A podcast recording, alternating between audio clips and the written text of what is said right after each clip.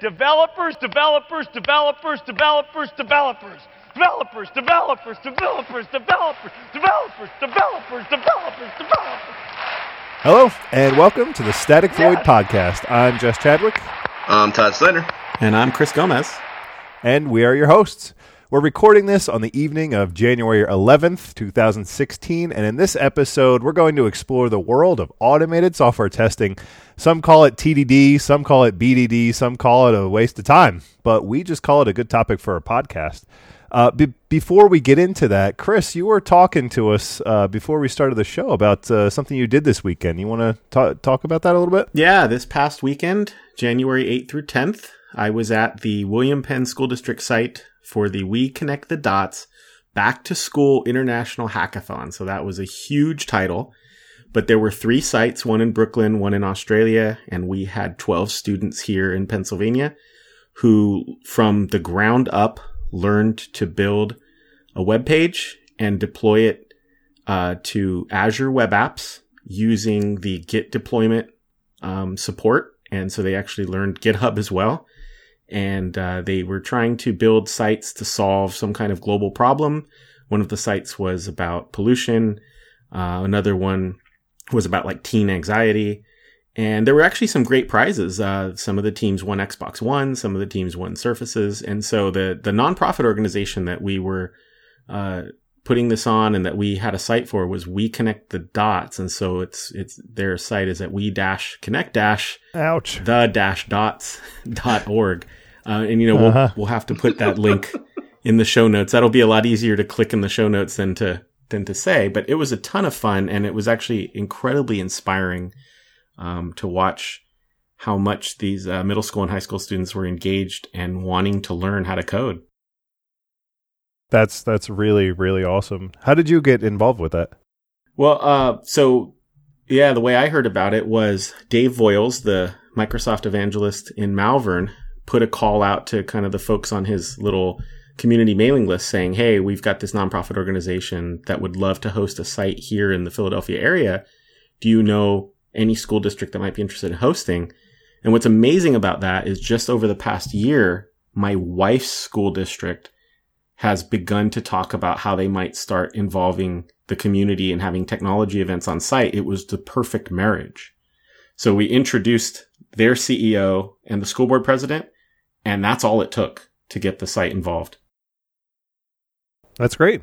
Yeah, that's that's really cool. Yeah, I've got uh, I've got two young girls, and I'm very very excited for when I can start teaching them coding. So I'm I'm really eager. They're they're way too young just now, but uh, I'm really eager to to see when they get when they get started when they're ready. We'll have to put in the show notes a presentation that my five and a half year old daughter gave impromptu about um about her website. And we when she started talking to the kids about it, I said, We're not gonna be able to shut her up. We're going to just have to stop. but I figured it was one of those precious moments and turned on my video camera. So uh, I've got Yeah, like five yeah. minutes of footage and it's up on YouTube, Samantha teaching about her website. There you go. Yeah, yeah, yeah. That's awesome. All right, cool. So uh, let's get into the show. So, Chris, why don't you kick us off? I got a question for you. Do you test? Do you test your software? Do I test my software? So the answer is yes and no. I do a much better job when it's my own side project, although I'm not perfect. And unfortunately, I have found on the job that we don't test our software. And believe it or not, I think I honestly believe that we code and then we maybe what you might call smoke test, which is click on some buttons and pages and oh, I think this works right. It looks like the zip code only takes numbers. And then we ship and we leave it to our customers. Um, that doesn't mean we don't say we QA'd. Yeah, nice. So you do mostly manual clicking around your application. I, It's pretty much the extent of it. I mean, I've been in a few code bases that had some test suites. One had a pretty extensive test suite, but now here's a great topic for discussion. It never really caught a bug for us. It just, it, they seemed like tests that were a waste of time. Mm. It was the, it was the, it was the tests that maybe there, maybe there were a ton of tests checking to make sure a property was set or that X plus one actually did result in an increment. And that's not usually the functionality that breaks. Um, Mhm, mhm. we also, I also was in a code base where we had a huge suite of tests and every time we made a code change, about 30 of them would break. The symptom there was, it was actually a symptom of the fact the code was just really poorly designed and tightly coupled. So if you tried to change Yeah. anything, it broke a ton of other code and especially broke the tests. So those kinds Yeah, of things can make developers gun shy. They got burned by it. They don't know what the problem was. They say, well, it's darn it. It's those automated tests. That's the problem. I, I hate that, that, that automated testing. And, and I guess this is really unit testing and like a test driven development style is we made a code change and 200 tests broke. So I'm never doing automated testing again. It's a total waste of time. And that Yep. continues Yep. the problem, right? Yeah. So Todd, how about you? What's what's been your experience with uh, with testing in general? In general, Yeah. So, um, I think Chris went on a couple of key points of some of what I've seen over the years, which is first and foremost, when you go down the path of using, we'll use TDD as an example, or where you've created a bunch of unit tests through code, sometimes it becomes harder to maintain those tests than it is to maintain the code base. And there's a lot of different reasons why that is. Um, I ultimately think a lot of the time, the big challenge that developers ultimately have is they're trying to test, like Chris was talking about, the wrong things. They're testing the fact that if I set a string property, it comes back as a string.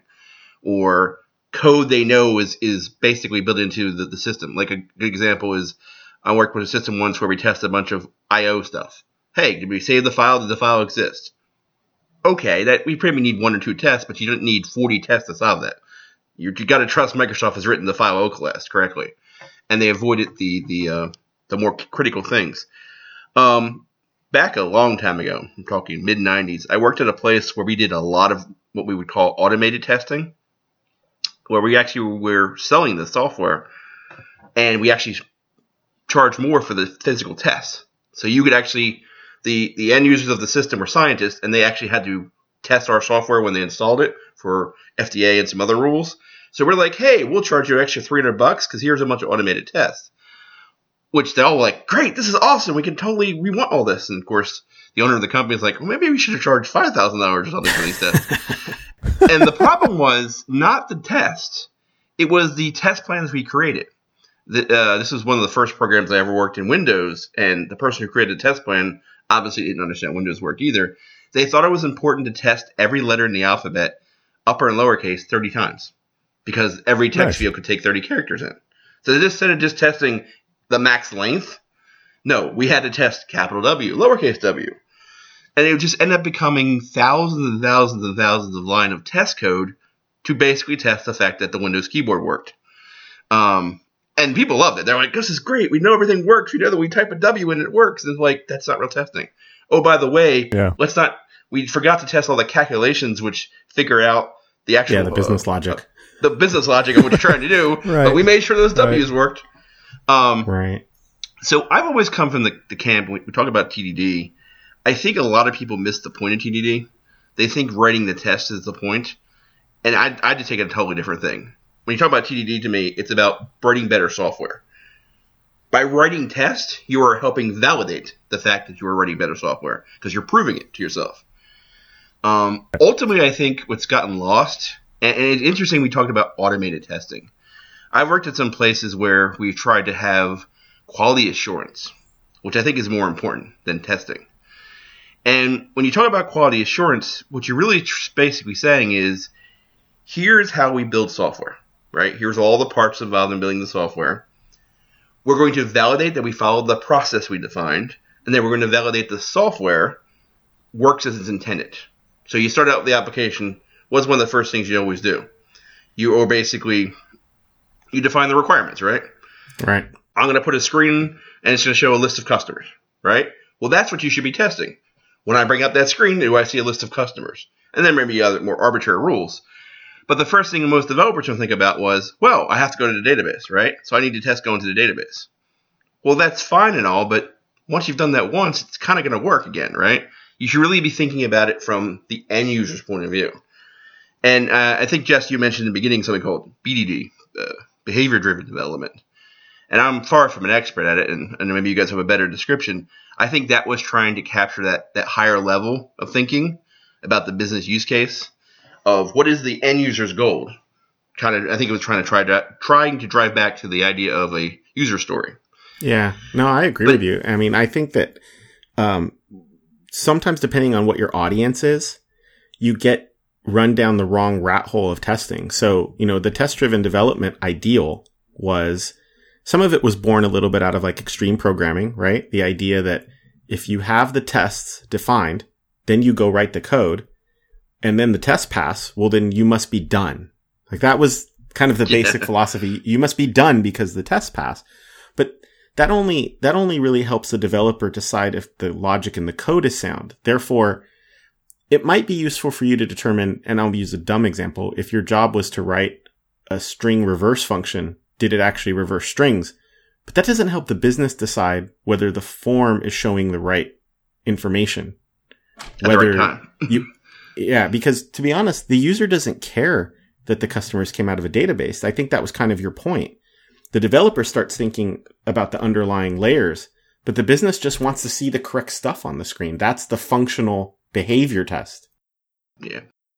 We we, th- we threw out a, a bunch of different kind of Yeah. terms and everything. We just kind of blew ba- past them. We didn't really define much of any of them. Uh, you know, we talked Right. about.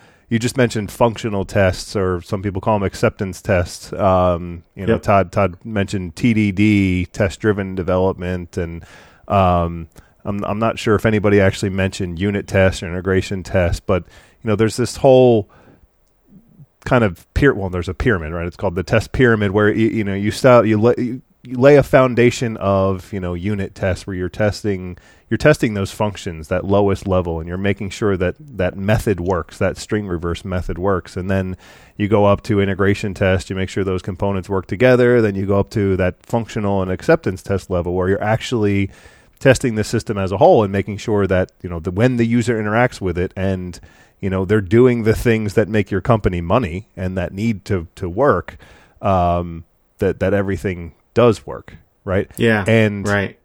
when I when I when I talk to teams about this and I explain it to them, you know, I say that you, as you go further up, it kind of it it gets a little bit more costly to maintain those tests, to create and maintain those tests, right? They they they tend to be a little more flaky just because there's more moving parts, there's more things that can go wrong.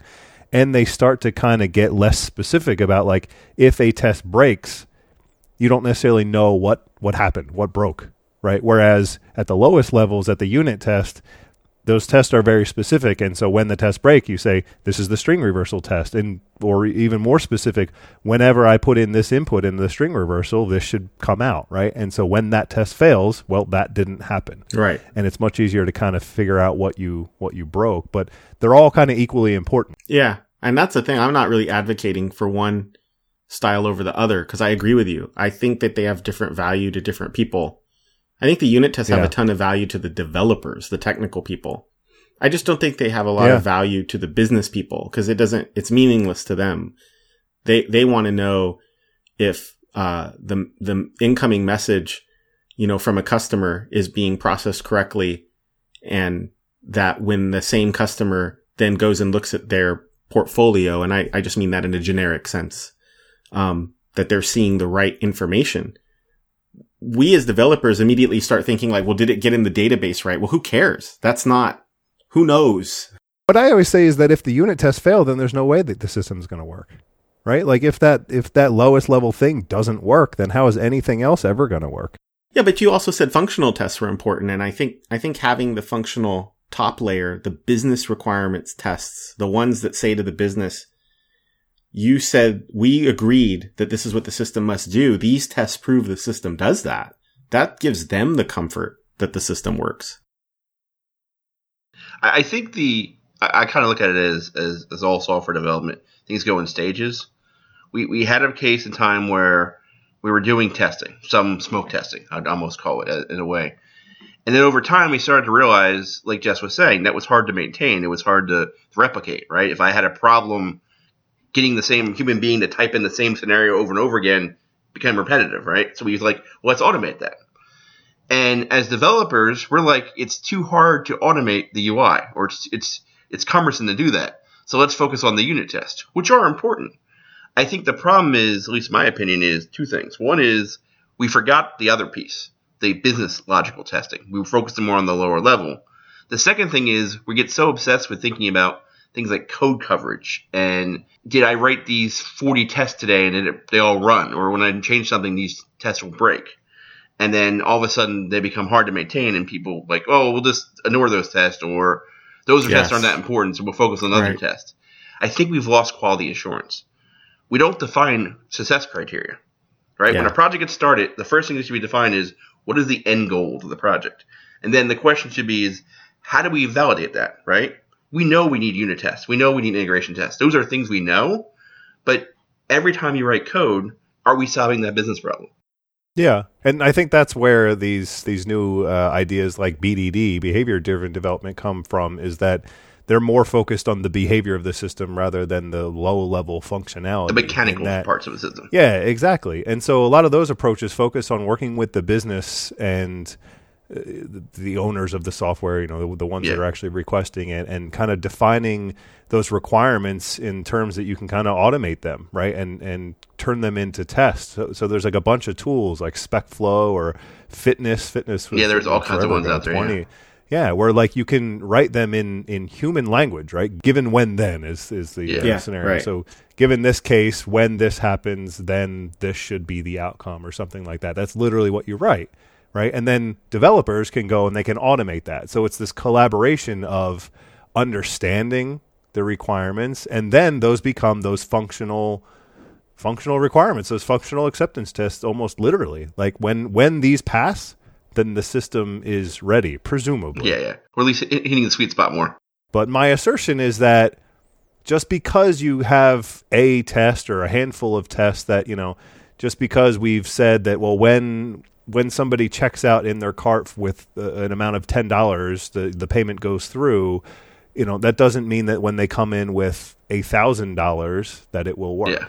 right? And I think that's where those that, that's where unit tests can come in, right? You you use those functional tests to just kind of give a broad overview of you know this is the standard use case or the couple of standard use cases, and and these are the ones that really really need to work, and then you kind of dive down at the lower levels with unit tests and say, okay, now I'm going to give you basically that same use case, but I'm going to hit that method, that checkout method Yeah. directly, and I'm going to pass in a thousand different values and you know make sure that that that they work make sure that it works with negative Yeah. numbers make sure it works with zero make sure it works with a million you know or forget about makes it works is is Yes. is subjective right works could just be Yeah. throws an exception if that's the expected behavior that works but you know make sure that it handles it appropriately and and it does what you expect Yeah, and they should. That I think that's that's I think is a lot of times when you brought up before about the the pyramid, test pyramid, right? You have integration tests, then you have functional tests, and then eventually unit tests.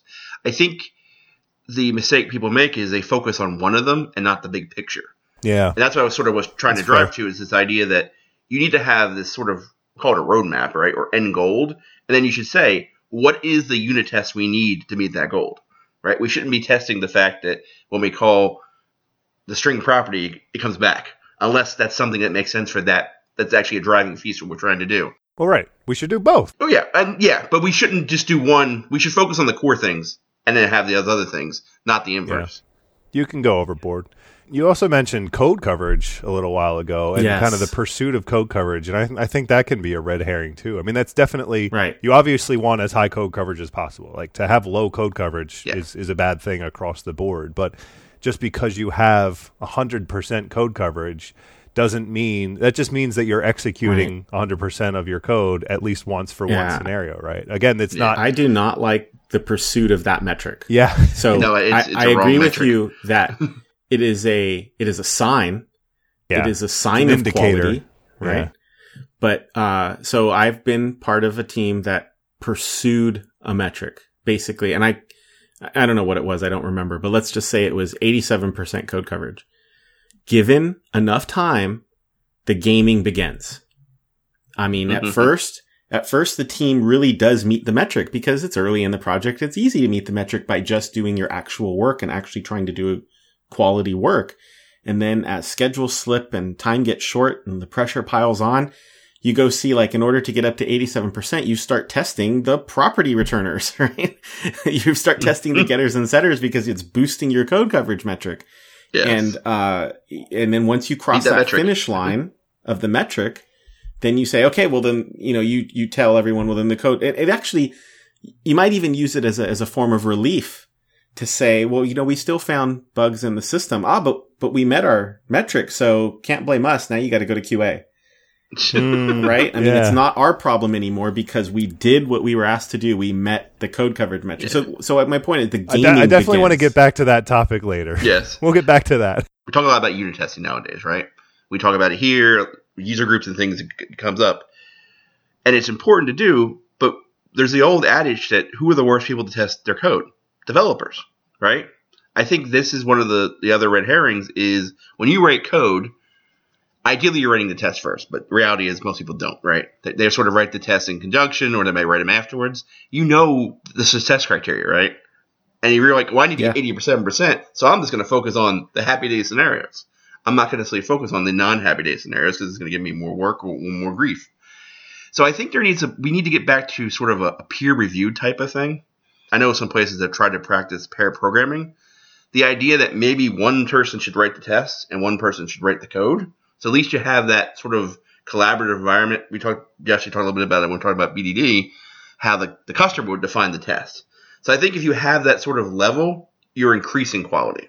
It's not a substitution for quality, Yeah. but it is, I think, gets you the end goal much better. Well, it sounds like you're talking about it as an either or prospect, but why can't you do both, right? They they can they can both work together. Yes, they definitely could both work better. I think what ends up happening is because most people like we just want to have some level of testing. They're like, well, we'll just use we'll just do unit testing. They take the easy path because Yeah. unit testing is easy, right? I'm writing the code, I'm, I'm doing it. Things are, I all of a sudden I can meet a metric, but am I really ensuring better quality? Did doing this effort? Yeah, right. Remember, I can say in the beginning, there's a cost, right? I'm going to have to maintain this other code, and what happens? Eventually, people Yeah. realize it's not worth it, so then they lose Yeah. they lose the investment they've made, and they're like, "Well, this is too hard now," and then they're totally not testing anymore. It's, Yeah. it's the Well, let's let's get into that then. Let's so I I even ju- just recently I had this conversation where you know in in pursuit of any metric at all, one of the metrics that was tossed around as a judge of you know how how are we doing in terms of introducing automated testing into this organization that doesn't have any. Um, one of them was number of unit tests, raw number of unit tests, and I said that is the absolute wrong metric to to follow because I actually want the opposite, right? I want the highest code coverage with the lowest number of unit tests. I want to write the least test possible because at a certain point they start to become more trouble than they're worth, right? They they start to become more costly to maintain than they are providing value, right? And so in your experience, what at what point does that happen? At what point do the do, the tests become more detrimental to the project, to the team, to your your your productivity, whatever you want to call it? Do they become more detrimental than actual actually so. beneficial? In my experience, um, I've been in a couple cases where I consulted where we made a very concerted effort in the beginning of the project, and as the active development was going on, to rate tests, talking thousands of tests. We, we kind of followed the, the TDD mantra to the nth degree, even before people called it TDD. We just said we're going to write unit tests. We're going to try to test every function. We're going to try to use dependency injection to extract away everything we can do, and we're going to really focus on all the things. And it did help development. It made it easier, particularly um, when we had people come in and try to start using some of the functionality we were building. We're like, here, just look at the test. It already shows you what you need to do. What ended up happening over time is, as the deadline got closer, so it became harder and harder for us to maintain those code. Or when new functionality was created, we only had a limited amount of time. So all of a sudden, when we had 1000s mm-hmm. of tests before for things, now all of a sudden we had 20 or 30. And eventually what happened is, and we left the project, the customer took it over, and about six months in, they realized we just can't maintain all this code. So they're like, we're just not going to do it. You start turning the tests off. Yeah. yeah. Or what they ended up doing, I think, is basically they decided not to even deploy them anymore because we had the whole like you, you deploy code, it would do with all the continuous integration. They're like, we'll just turn C- CSI out. We'll turn it off. What was the tipping point? Because you don't choose to do that on perfectly passing tests, right? You, you you choose to stop investing in them. What what investment was having to be made? Why why did they have to worry about them at all? in in this case, what they were doing was we had, we took the application about eighty percent there, and they had to start adding more and more features. So they found it cumbersome to, as they added new features, they didn't fully grasp everything we were trying to do. So they tried to basically jam some stuff in. When they did that, all of a sudden they lost all the loose coupling and other things that was happening. Right. And since the tests were kind of trying to enforce that, they're like, it got in the way. Right. So they were changing the design and and that broke a lot of tests more than they were willing to maintain. Yeah. So when the, the original development team, which practiced TDD, and like really, like you, if you check code in without tests, people came and like talked to you. they were very adamant. When that guidance and that oversight was gone, they're like, well, we'll maintain it as long as we can, and eventually we'll. Like I said, it went through a phase. We started writing less and less tests. New functionality we created, they wouldn't be tests because there wasn't enough time. And eventually, as they started changing other things, they're like the code. It's just it's just not there. There are too many tests to maintain. So eventually, turn them off. So Jess, you asked when is that tipping point? And it may surprise you, but I've actually I've been part of a team where it couldn't have been more than 3 weeks. And the reason why was because from the outset the code was not easy Yep. to write tests for. Um but even that statement that I just made was very high level for the team. Like that that statement didn't was kind of a meaningless thing to say What statement? That it wasn't designed to be that the code wasn't very testable because Yeah. then you know some of some of the response was like well i mean look i could write unit tests against it but then the, the code smell of like well yeah but you had to mock like six or seven things you know the the, the, the constructor injection is out of control here, right? There's like, y- y- you, for some reason you think this, uh, this thing, this object needs eight other things to function. Well, that, that kind of tells me we probably don't have the responsibilities right. But you're in the middle of sprints or maybe, you're, maybe they're not sprints. Maybe you're just in the middle of a calendar. And so that the first thing to go is, is that, uh, because friction. What's causing friction? it's friction, but then unfortunately, our optimistic nature as developers is like, well, let me just write the code and we'll, we'll worry about the testing later. I, I mean, look, isn't that how, you know, Yeah. humans can think? And Yeah. unfortunately, the, the senior management over, you know, that, that's overlooking this, they don't have the, the technical know-how or the scars to say like, no, no, no, you, you can't do that. We'll never recover. That, that is not a, that is not a position you will ever recover from. Do you believe that? I think so. Yeah. I think it's very hard to take an existing code base and wrap a good suite of tests around it such that you can start to have confidence in the code again. I mean, there's a Yeah. famous book working effectively Oh, with legacy love it. code, right? Yeah. Working effectively with legacy Right, we code. both Michael knew it. Feathers. Yep. Like hmm Yeah. that book deals with that problem. Right. But it's, I mean, it's, it's very painful to try to do. And I haven't seen a success, but then I'm just one person of really trying to wrap a, a quote unquote legacy code. And we could define legacy code base for the listener, right? I mean, that's his definition is code without have tests. right? Yeah. Code without test. Yeah, I know. I love that. I love that definition. So one thing you brought up, Chris, about having all these dependencies to mock it in things. In the case I was talking about, we had quite a few of those, and that was part of the the friction. They're like, it's just too hard to create a new class, right? They had to inherit from our our hierarchy of classes, and they're like, this is too much work. We're just going to work around it. And then, like I said, Mhm. then all of a sudden things started Right. breaking. Yeah. Right. So that design wasn't easy. It may have been testable, but it wasn't. Yeah, easy to, it's it's it's one of those things that when you're building the system, it works, but once you have everything built, you realize the fact that we had like three hierarchy, three sets of classes of the same hierarchy that were slightly different, but every time you added a new thing, you had to add them all three. It got very brittle. Yeah, yeah. Well, that just sounds wrong. I mean, I have no idea what you're talking about, but it sounds absolutely wrong. Un- Unfortunately, the people who were who were making that decision were swearing by it at the time, and you're like, okay, sure, you're the Yeah. expert. We'll follow Yeah. what you want to do. That was the one time where testing just completely went sideways for me too. Was when we just had a really bad design, and we ended up just throwing away the test. We we ended up going to change the design to make it better, um, which broke a bunch of tests, and we ended up just throwing the test away because it was easier just to kind of redo them um, than to to change them all to compensate for this this new design or this design change. But when I I'm actually going through this right now. I am I am introducing automated tests to a legacy code base. Right, with a legacy code base has been around right now. It's five years.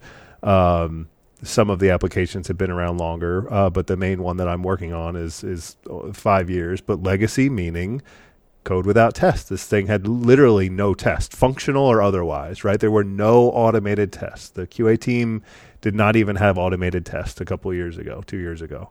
Um, so there were no automated tests on the QA team or on the development team, and so we're we're slowly adding it and when I introduce this concept to the developers, my my very first slide, like the intro slide is, you know, you you came here to talk about TDD. You came here to learn about TDD, which, you know, most people call test-driven development. I call it test-driven design because yep. that's what it's all about. And honestly, for me, TDD, the act of of driving your development with tests is is not even about quality. Like that's or not even about, you know, automated uh, validation of your quality, but it's more about code quality. It's more about the quality of your mm-hmm. design.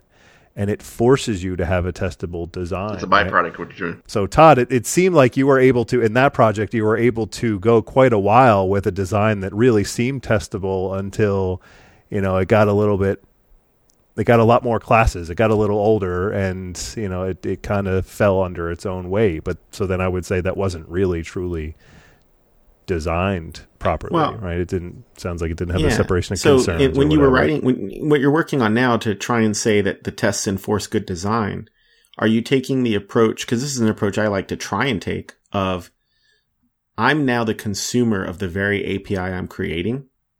Is it easy to use? Like, if this was some third party API, would I throw it away? Or am I just forced to use it because it's mine and I have no other choice because it's first? Or party? do I need to read a ten page document to figure out how to call it?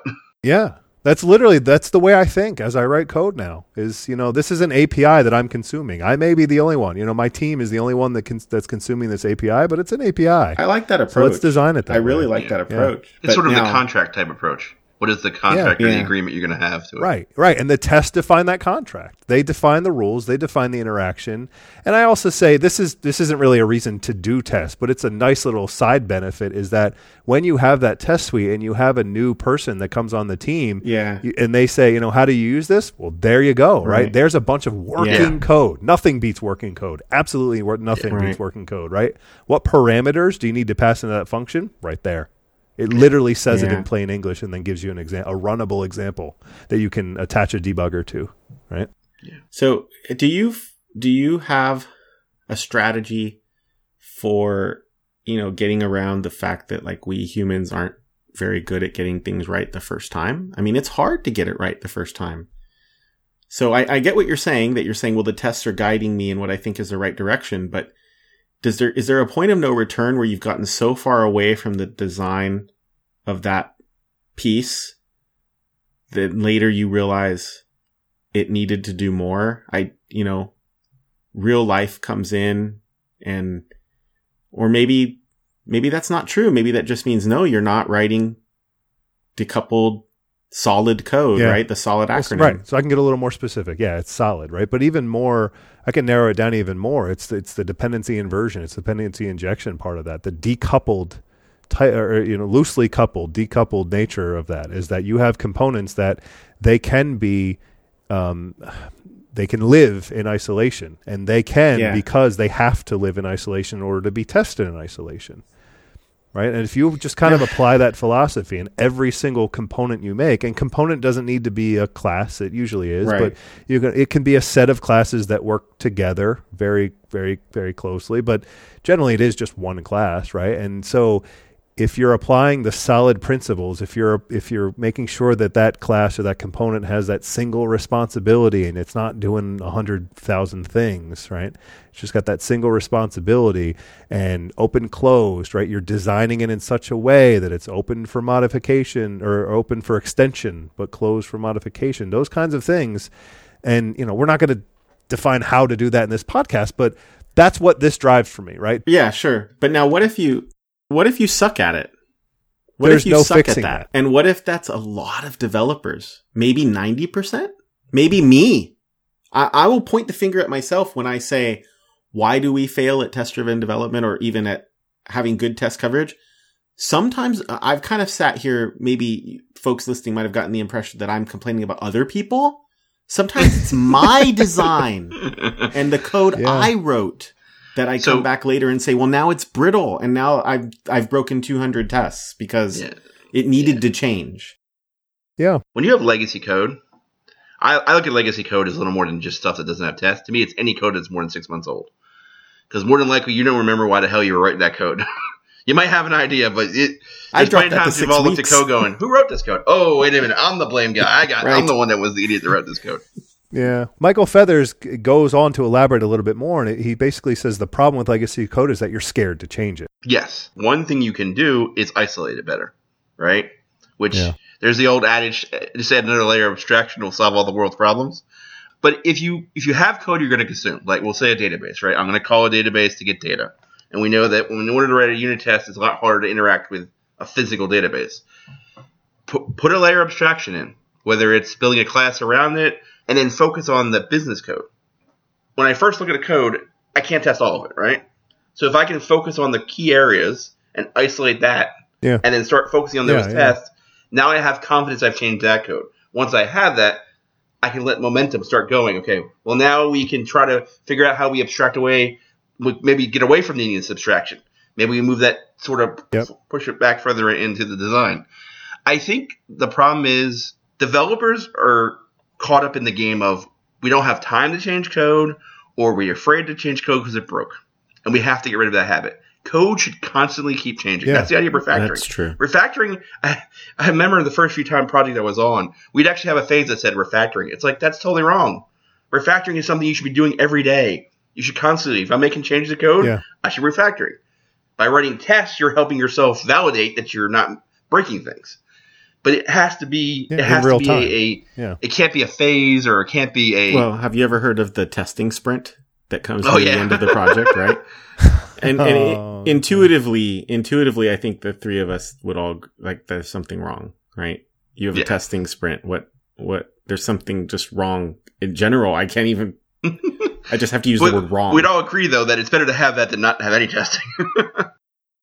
I think what it is, it's almost like a confession that we actually don't really believe that anything works right, so we're just going to give it another couple weeks.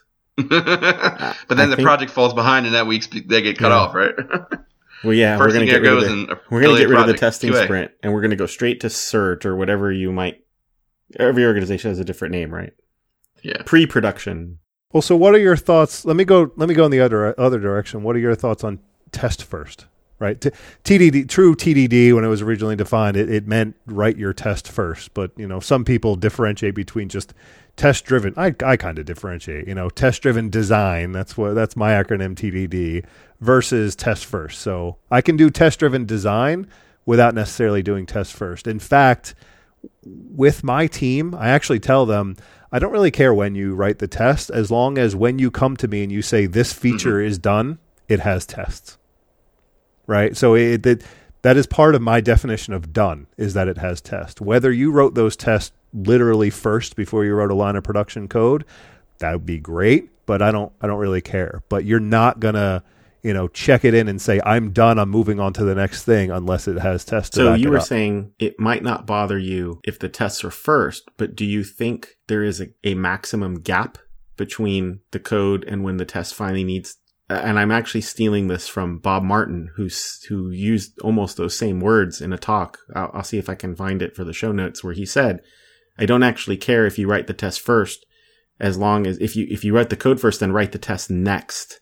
or vice versa. In other words, he wanted that gap between code and test to be Yeah, small. yeah. Order didn't matter so much. Yeah. Well, for me, for me, the biggest thing is that you're thinking about it, right? You're you're thinking about the design, and then obviously you also need the automated test in place to to validate the quality as well. That's that's important for. But for me, the design is even more important. And so, personally, when I'm writing code, I don't use test first. I don't write test first. I will write a decent amount of production code, and then I'll go back and write tests as quickly as possible. But while I am coding, I am thinking the whole time of how am I going to test this? That is my mindset the entire time. So it is a test driven mentality, right? It, it's not literally driven by tests. I'm not writing the failing test first and then making it compile and then, you know, satisfying and all that stuff.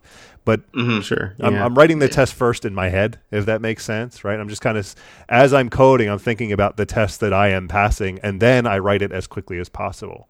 And so I, I mentioned earlier, you know, you can't say that that feature is done. I know feature is a pretty vague term. Uh, By feature, I mean like a very small chunk, like a day or so work, like a work item, right? A day or so worth of work, not a feature Yeah. as in like 300 Okay. classes feature, but like, you know, you spent the last day or two working on this thing, and now you're going to come and tell me that you're done and you need your next task. When you say you're done, the very you don't tell me you're done. You show me the working test. That's literally the test of being done. And then we'll sit down and we'll do a code review and all the other good code quality things that that we do as a team. Right? It's all part of that validating that you're done. But the very first thing is like, don't tell me you're done. Mm-hmm. Don't tell me that it works. Show me the test. The test. So we need more management like that because let me Are tell you, calling how me I think I might be.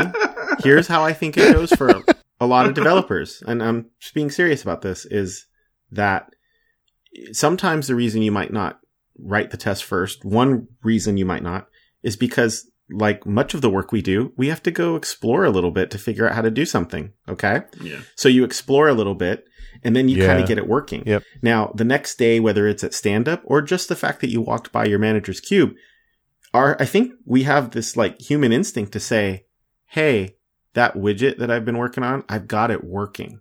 So Yeah. now here's the problem.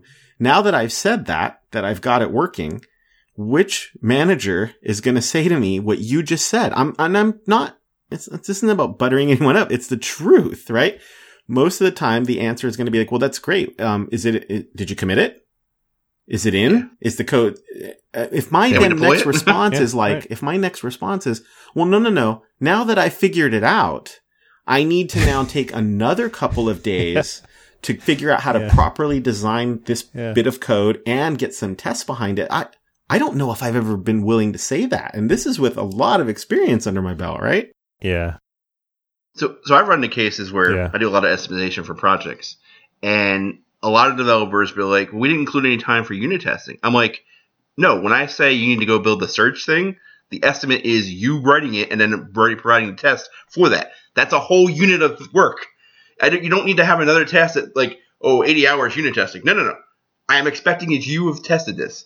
Now, ideally, you'd have a physical unit test that could be run and other things, but if you at least manually test it, that's better than saying I'm done.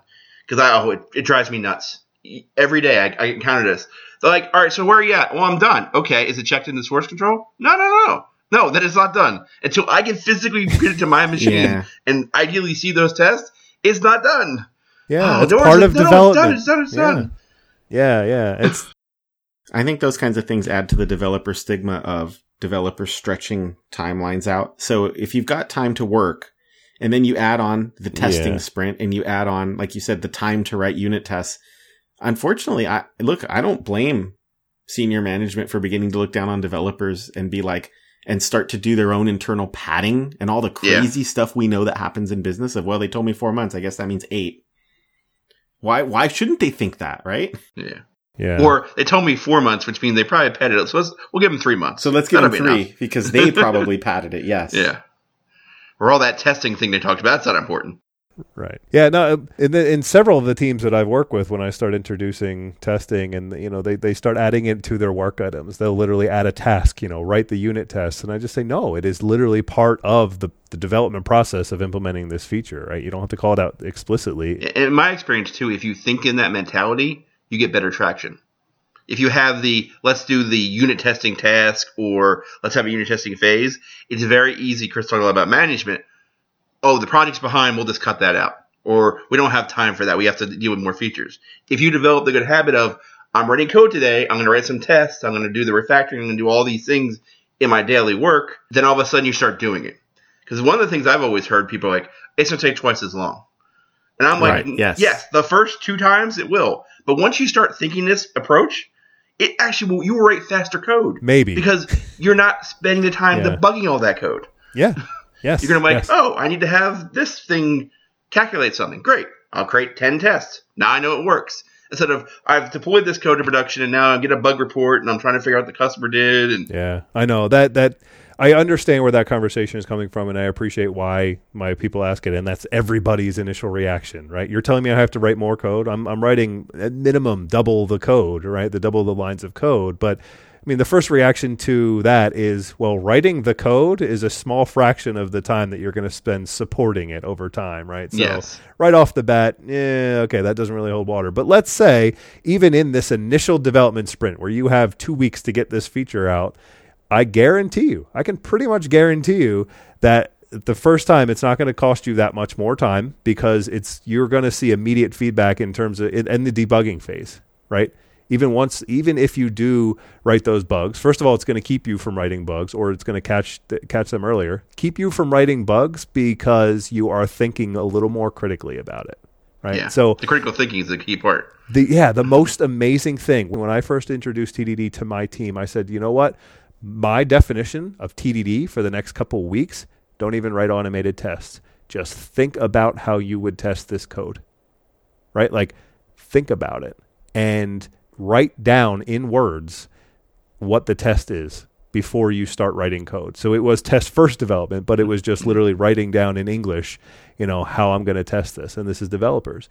And I saw immediate improvement right there, just because they're sitting down and thinking critically about what they're about to write and thinking through it rather than just like sitting down and just slamming Yeah. the keyboard, right? And just throwing out code. And String variable x equals this. Yeah. So I, yeah. I've done that. I've done that quite a few times. That sometimes when I f- create a function, you know, like I just start commenting, and it's almost like notes to myself. Like, hey, Yeah. this is sort of what I want this class to do or function to do. This is sort of what I expect the input is. It's just getting your thoughts out. And there are lots of Yep. different ways to do that, whiteboards and different things. But I think that that mindset helps you start thinking about the test, which ultimately is the idea of, of TDD. It's forcing you to say, I'm going to create this class instead of just blindly creating the class. Write additional code to validate the class does what I suspect. That's the Right. Why are you creating that class? What is it going to do? What what purpose does it serve in your system? Yeah. So how do you know when all of this is working? uh, What what what kind of feedback do you get? What metrics do you get? What I think that's the has it actually worked for any of I think that's the golden pr- problem, right?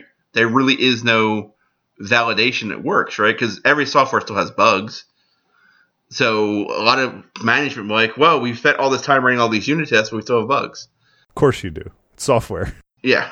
I think ultimately, if you can sort of tie it back to there's still bugs, but there should be two things. There should be less bugs, ideally. But also, when there are bugs, we have a proven process to tackle them, right? We identify what the bug is. We make sure the unit tests we have cover them. So the next time we introduce more unit tests, if you sort of have that mentality, I think you gain more traction. But ultimately, it's, it's I think it's very arbitrary. People, some people are like, we created all these tests, it didn't work. Let's not do Sure. that next time. It was too much effort. I mean, I think there's a couple ways you can kind of guess that it's working. And one of them is, is that when you do have to go fix something and your process works to add some tests, solve the problem, and then those tests pass so you kind of, you have a high level of confidence. But then there's the other, the flip side of like maybe, maybe you know it's working when it catches what would have been a very serious regression and not by hundreds of test breaking, but by very specific tests whose names actually lead you to the Mhm. issue. Oh yeah, that's very important. Name the test to be something meaningful. Yeah. If that know what the hell- happens, if, if, if that whole thing happens to you, it actually should probably be a cause for celebration. And, and look, I'm not going to say that Yeah. I've really maybe experienced that Zen, but I think, I think if that happened where you had a chance of, of regression, which would have slipped into production, but instead a, a pretty specific set of tests or maybe one, if, I mean, gosh, in the perfect world, one test that said this, this went wrong, that, that would be great. But then I also think when you have that, that bug and you say, well, none, you know, our, all of our tests passed. So what happened? What went wrong?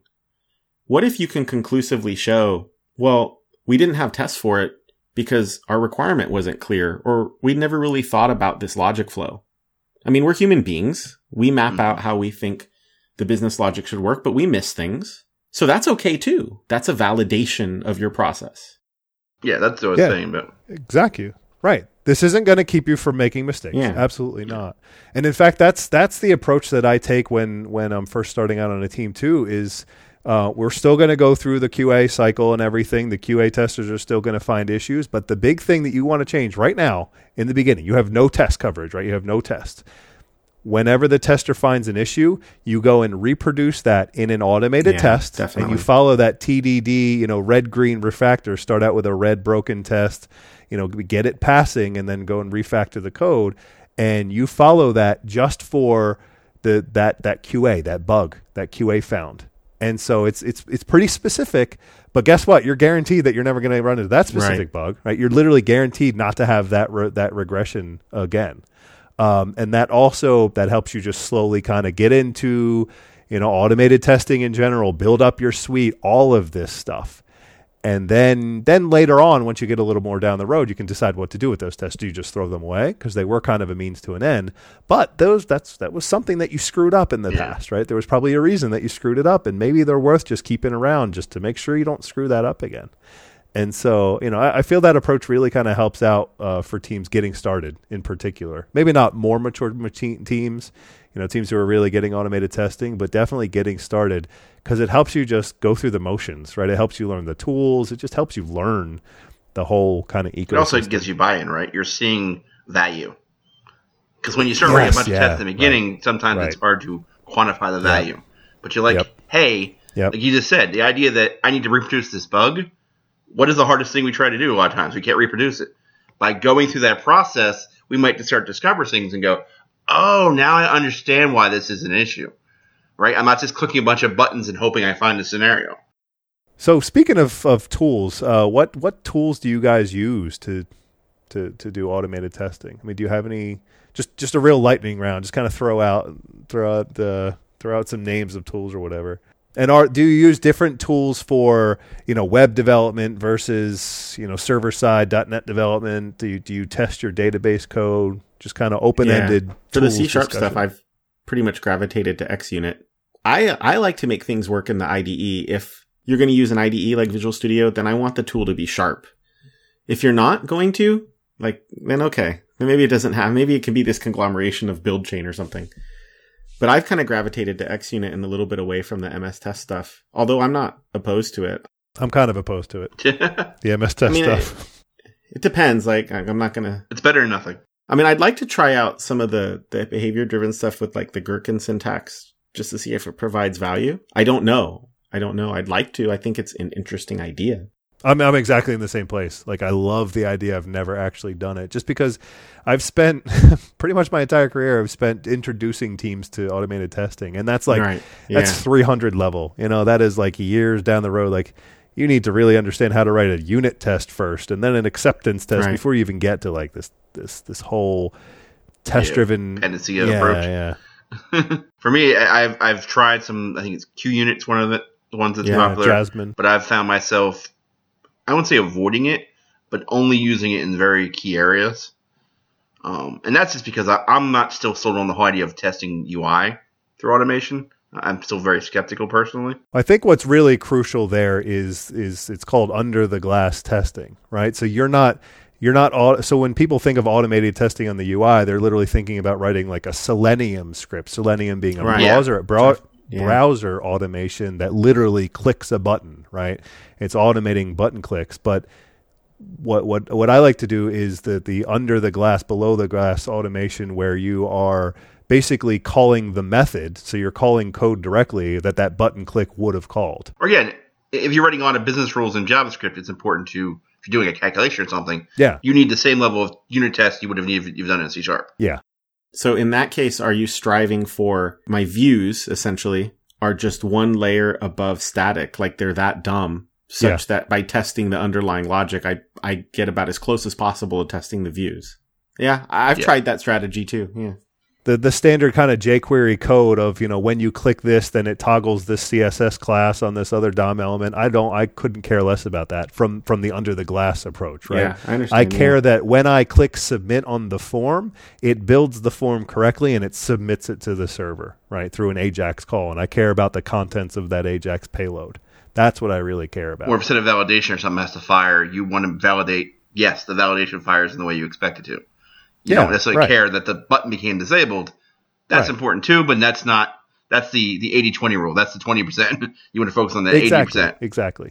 Right, and then, then I might top it all off with a couple with a handful of Selenium scripts. Yeah. Right. Then I'll also test that button with a button click on the form automated with Selenium. Yeah, definitely. But that's going to be I'm going to have one Selenium test for every ten or maybe even every hundred of the under the glass testing where I'm actually calling the method. when we start talking about testing UI elements, I think there you get a, a false positive. When you work with something, and we use the button as an example, the button being disabled, right? You can test, right? I call code that disables the button. It adds the CSS class that's disabled. But what's more important is what is the trigger of those disables, right? Yeah. When when I go to save the screen, the button needs to be disabled. Or when the search happens, the button needs to be. Those are more important to me than the fact that I can physically write a class and change the DOM element, right? I'm Yeah. trusting the web browser works.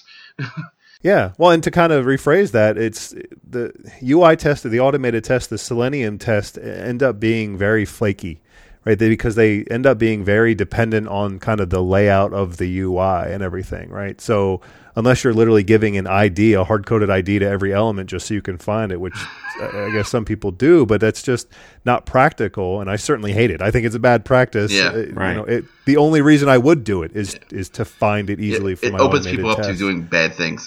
you give things Exactly. It encourages you to do bad things. So assuming you're not doing that, your automated test in order to to discover that that button that you need to click, you end up doing like an XPath query or a CSS class query that assumes a certain hierarchy in your page. And it's very brittle. that is your UI layout. Yeah. yeah. And so if you go and redesign the page, then now you have to rewrite all those tests, even though the functionality is exactly the same.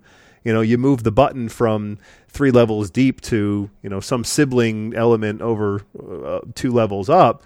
And now it, it functions exactly the same. It may even look pretty much the same, but, you know, your tests are now all broken because or even adding a couple new buttons, all of a sudden it's the fourth button in the list instead of the third or something. You get very exactly. specific Right. to the Right. They get the flaky. tab order and things like that. Yep. So Yeah, and it's also that's something you need to keep in mind, right? So make make your queries and stuff so that they're not as flaky, but they're still going to be flaky. As as hard as you try, it's still inherently. I think flaky. we'll agree that those, if in the perfect world you would do those kind of things, but there are those are the perfect example of things that are very brittle. That if something, if a test is going to be brittle, it may not be the right test to write. You maybe you be- maybe should focus yeah. on something else Yeah. that will give that's less brittle and less um, likely to change because the end user is like, you know, really great if the buttons are up top instead of the bottom. Because that's not really that's functionality, but it's not functionality. It's not business functionality. I think that goes back to the. It's basically you're you're talking about ROI, right? That that that's the Yeah. point that you keep coming back to this whole episode is that you know focus on the stuff that's the real ROI that that your users really care about. I think that is a good rule of thumb. I may have sounded like I was arguing with that earlier, but I, I definitely That- that's the right term too. That was actually the right term because I, was, I wasn't quantifying it right. But no, return on investment, right? I mean, every time you write a line of code, Yeah, you should be doing the same thing. Why am I writing this line of code? What is the value it's providing? And they, these tests are an investment, and they need to give you value. And if they're not, then you know either do them differently so they are, Yeah. or don't write them. that's definitely a thing too. People get, don't be afraid to refactor your test. Tests can keep changing too. No, the tests are code. That's the thing. I think Yeah. a lot of people just kind of get the test out and say, okay, the test is I'm now done. in Check stone. But that's not true. The test is not in stone. Yes. So how do you how do you guys handle database integration? Anything there? I mean, do you do you test it? Do you do you test your stored procedures with automated tests or anything like that? I think we should. yeah. Great answer. I think it's really hard, especially especially when you're talking about SQL Server objects. Let's just, I mean, you know, most of our listeners probably use SQL Server. So if you're talking stored procedures or even things like triggers or functions, I mean, hey, do, do you even use those? It's hard. And I think part of it is because I don't, I don't think that SQL Server itself lends itself to this without you kind of doing a bunch of work. And there's no community that's built that support up. Uh, at least if there is, Yeah. I'm not aware of it, but that doesn't mean I know either. I actually think that was that led to the rise of ORMs. I really do because then now you you've turned it into Yeah. code, and we developers are good at testing code. yeah. Well, so we said, well, let's they're just cutting take off tangent. Yeah, let's Yep. just take it out of the database because we can test it that way. I, I'm not saying that's the only reason, but I think it was. I think it really had an impact. I think it come down to the, the, the friction, right? It was hard to work with testing databases. So, hey, we have this thing called ORI, ORM, and then a lot of people don't even have a clue what the hell that is, which is yeah, the other yeah, right. problem. What we just said, right? I guess for most people, that that's synonymous with entity framework. Yeah, now nowadays it is. Yeah, So you know, I, I think we Yeah. talk about databases. There's a couple different problems. Usually, and I, I think this is more of a human being problem than technical problem. There's no technical reason we couldn't unit test databases, right? It's a little Yeah. harder, right? um, particularly because you probably almost have to have like an empty database to start with. Then you have to set up the database a certain way so that when you make a change, it, you can easily identify the change. For most developers, they usually don't have access to the database to make those level of changes. They might even have access to add new store procs and things. The other problem is a lot of times when you run into scenarios, particularly with bugs and things, you need almost the production data or something that's very similar. Yeah, yeah. Because all of a sudden you have this perfect developer database, right? The Happy Day database, but it's a Happy Day database. You don't even see the bugs that are out there until people start using the system, and all of a sudden they're like, "Wait a minute, you never put your Yeah. middle name in." oh, we always thought there'd be a middle name. I'm using that as an example, but there's all of a sudden there are things that the, the database would allow them to do that no human being would ever think of from a development point of view. I've run all kind of cases where the users end up coming up with stuff with just entering certain data in that breaks the system. yeah, we're not very good at testing the sad path, as I like to call it, or even Yeah, oh, yeah, we're always it. with the happy path. and and I actually think some of it is is our inability, I sometimes as humans, to from the outset constrain what users can do. We Mhm. we very much want to let them do whatever, and we don't stop to say no. Maybe we really should have a maximum name field. And of course, Mhm. someone will come running and say, "But but but there are certain cultures where the last name could be well Uh-huh. over thirty characters." Okay, well. We've got to pick something and we'll go with it. And when it doesn't work anymore, we'll change it. It's okay But- to change it. But too often, in, instead, the answer is just go varchar max. That way, it Right. can never be a problem. But now you've introduced other problems. Your web layer can't do that. Your API layer Yeah. can't handle that. So now you have an incongruency that you'll that you're broken from day one. Y- You needed to go ahead and set that constraint as part of a test.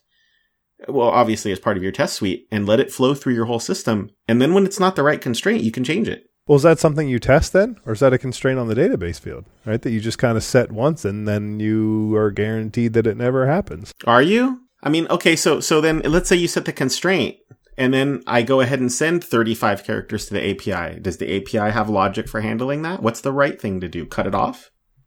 I don't know.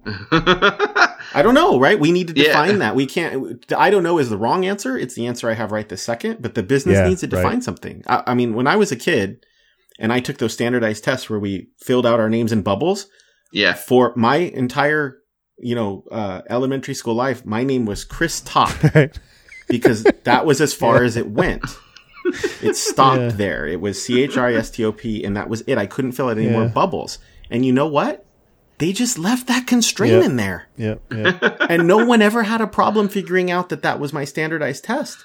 So Was that more because it was the mainframe they couldn't do Y2K? Oh, oh, look. couldn't do long names. I don't know what the real reason was. All I know is they allowed that constraint to exist. Yeah, it probably still exists today. It might, because I still get a lot of mail that cuts my first name off, and I don't. I mean, I have a common oh, first yeah. name. This is not. yeah. This is not an unusual name. That's my dad's name is Christopher. I, I've seen the same thing, Christoph. Yeah. So Yeah, they just, you know, they, as dumb as this might sound, the constraint was fine. Yeah. Nobody ever had a problem figuring out which test was mine. yeah. Well, and as I mentioned earlier, the, the the tests end up being documentation, right? So it's uh, it, it's not saying whether it's right or not. It's just this is how the system works today. It's the behavior of the system. It- yeah, this test is going to run every time, and it's going to validate that this is how the, the system behaves, right? Not that it's correct, just that somebody wrote this test to assert that the behavior is this, and that's what we've documented. And you know, if if the requirement comes along that it should be something else, well, then this test is going to fail if we change that code. But that, that's that's correct at that point because it's validating an incorrect uh, business requirement, right? But it's, So what's it's documenting it at least. What's every time? Do you run this suite of tests on compile?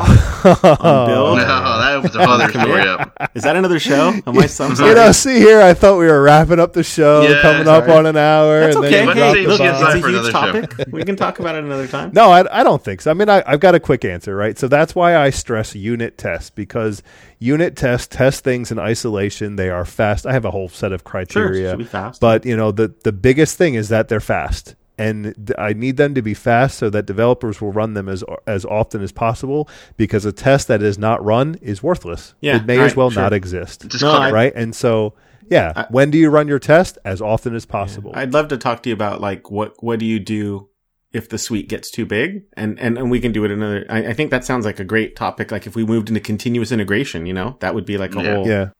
show there. Well, no. So, but it it shouldn't matter, right? So, it, it, when you when you do true unit tests, they should be as quick as you you should be able to do thousands, tens of thousands of them in you know a couple Oh seconds. yeah, I'm I'm not convinced that the suite would ever actually get that big. I think a lot of times when the suite gets that big, it's because you've actually got integration tests. Exactly right, and I'll even go I so think that's far. true. I'll even go so far as if, if you have a, a test that's testing a set of logic um, that is slow, like it may meet every other criteria of a unit test, meaning it's isolated, it doesn't test the integration with any other components, all of that stuff, but it's slow just because it does really complex stuff. I would actually exclude that. I would promote that to something else. You know, I call it an integration test just to be simple, but I would get that out of my unit test suite that's run all the time just so that you can get that immediate feedback because that's the most important thing. And so I've actually been on teams where developers, really, really anal developers, I've, I haven't seen this often, but developers will literally like write a line of code, like make a single change, run the full suite of tests. Right? These are guys who are just really just they they're really scared of breaking anything and they're really leveraging that unit test suite. But Well, then you should buy them all NCrunch.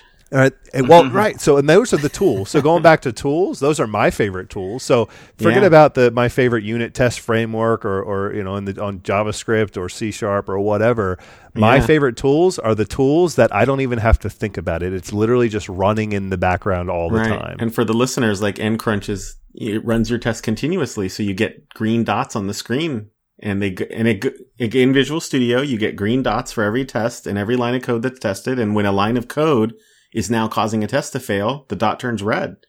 yeah, It's That's interesting. one You can actually never go- that. That actually sounds in very Visual useful. Studio, you can turn on. There's a there's a there's a setting. It's not in the um in the lowest one, but I think it's in the second highest one. Whatever, whatever the pro- professional. What's what's the lowest one? Professional. Or Premium, I guess, now, is the right? next one. So in Premium, it's a toggle where you go, if you go into the Test Explorer and you hit that little that play button, it's a toggle, and what that does is every time you compile, it will run all of your tests, Well, yeah, and then it puts Right, so it you it puts the results in code lens, right?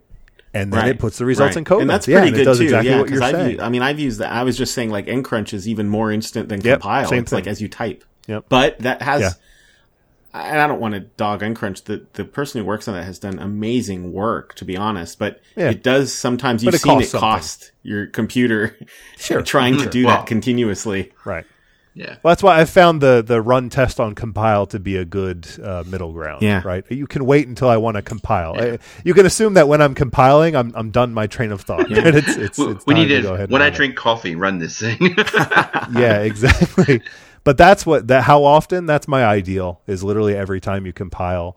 Um, certainly, you know, every time that you check in before you check in Yes. to make sure that you're. and after you, check in, rerun anything. them in case you get other people's code in, App- integrating into the process. Well, right. Absolutely bu- do it on the build server after you check in. So do it off of your machine. You know, that's that's crucial. Those are the times. And so it's it's it's as frequently as possible. Cuz going along with that, I say check in as Yeah. off, as often as possible. well, it gets back to your original point about being done, right? When you say you're done, Yeah. you should have Yep. a test criteria. The test should all be working Yep. and not Yep. skipped, Yeah. unless you have certain cases where it makes sense to be skipped. But then those should be rare. Those should be the the rare exception. Exactly. So when I say show me the test working, I mean let me get it on my machine, you know, pull Yep. it from source control onto my machine and then run the test on my machine. That's what I mean by see the test working, right? Yeah. And then that's the baseline. And then we can start the conversation and, and go to the next step of code review and everything. So speaking of code review, quality, all this stuff, who who is ultimately responsible for the, the, the quality of the system, making sure that it works? Is it the QA testers, or is it the no? It should be everyone, anyone involved, the whole team. It should be the whole team is successful or the whole team is fails. I've just historically in my career just seen the the attitude just everywhere. I mean, it's prolific where the developers just write enough code that it they can say that they're done, and then they throw it over the wall to the testers, and it's up to the testers to make sure that crap doesn't get into. Yeah, I totally and- disagree with that. And the problem, I have a lot of problems there. One is is that in a short amount of time, it becomes dev versus QA in a short amount of time. And secondly, let's Yep. be honest, how can QA possibly know? They don't necessarily have all the details. Yep. They don't necessarily have access to all the documentation or even to what was inside your brain when you wrote the code. And a lot of places, QA is Yep. actually the people. Like, I mean, I consult. We actually try to have the end users QA this Oh, well, that would be because awesome. they're that because they're ultimately the people who need to use it, and that's a lot of times simply because a lot of places do not have QA, or if they do have QA people, they're fully booked. So, and ultimately, that the place I've seen where QA is done right, we've actually had the QA write the func spec because ultimately they're testing it, right? So they should be contributing to the whole process. They're just not the people that click the buttons at the end of the project. Yeah. They need to be integrated into the whole process. Well, I, honestly, I think that uh, QA QA testers their their opinion is very valued. I, I don't I don't really see an issue with them taking you know this this system doesn't act the way that I would expect it to. Right, I'm raising that as a, as an issue. I'm raising that as a quote bug. Right, it's not a logical bug. It's not that it was implemented improperly or that it failed a spec that was documented. It's just that like I expected something else and it didn't work that way, and I'm raising that up because QA testers, I think as a whole, at a high level, are the voice of the customer. That's who they represent. And in that right? case, they're stakeholders, if you ask me. they're stakeholders. But I- yeah, I don't think we- Classify them correctly sometimes. I'm not saying every organization, but In too many organizations, it's, it's us versus them. yeah, if they're serving that role for you, uh, which I think is a good role, really, because we don't always have access to the customer. So you, you use the words that I, you know, sitting as the customer. I think that's what you said. Um, then in that case, I, I, I consider them stakeholders and I Mhm. want you at review sessions, Yeah. whether that's sprint review or not, you're still reviewing with someone. I want you there and I want you telling me why what we did was wrong and how uh, it's never going to work for the actual end user. And sorry, you know, it sucks. Nobody wants to be told that their, their baby's ugly, right? But it's wrong and you need to fix it before we lose a lot of money. Yeah. What I've always thought of is I'd rather have the QA person find the problem Yeah. than the end user, the guy using it Sure. in production. Sure. It's going to be a whole lot hard, harder to deal with that in production than fixing a bug report. Yeah, and uh, so I think that's a show. So, you listener, what is your experience with automated testing? Uh, do you use it all the time? Are you one of those folks where you know you don't write a line of code without without a test to validate it? Um, have you tried it at all? I mean, are, are you uh, just interested in in trying it? You know, it's something you've heard about, uh, or or just somewhere between. You know, have you tried it out a little bit? It might have worked for you, it might have not. We'd love to hear what you think. We'd love to hear about your experiences. Please leave a comment on the website, staticvoidpodcast.com, or send an email to comments at staticvoidpodcast.com. Uh, and as always, if you have a topic that you'd like us to discuss on the show, please feel free to let us know through those same channels. We want to make sure that we're talking about the things that you want to hear about. So, Chris, Todd, thanks for the chat. Thank you. Yep, it was awesome. And thank you, listener, for spending the time with us. We hope that you enjoyed it, and we look forward to seeing you next time on the Static Void Podcast.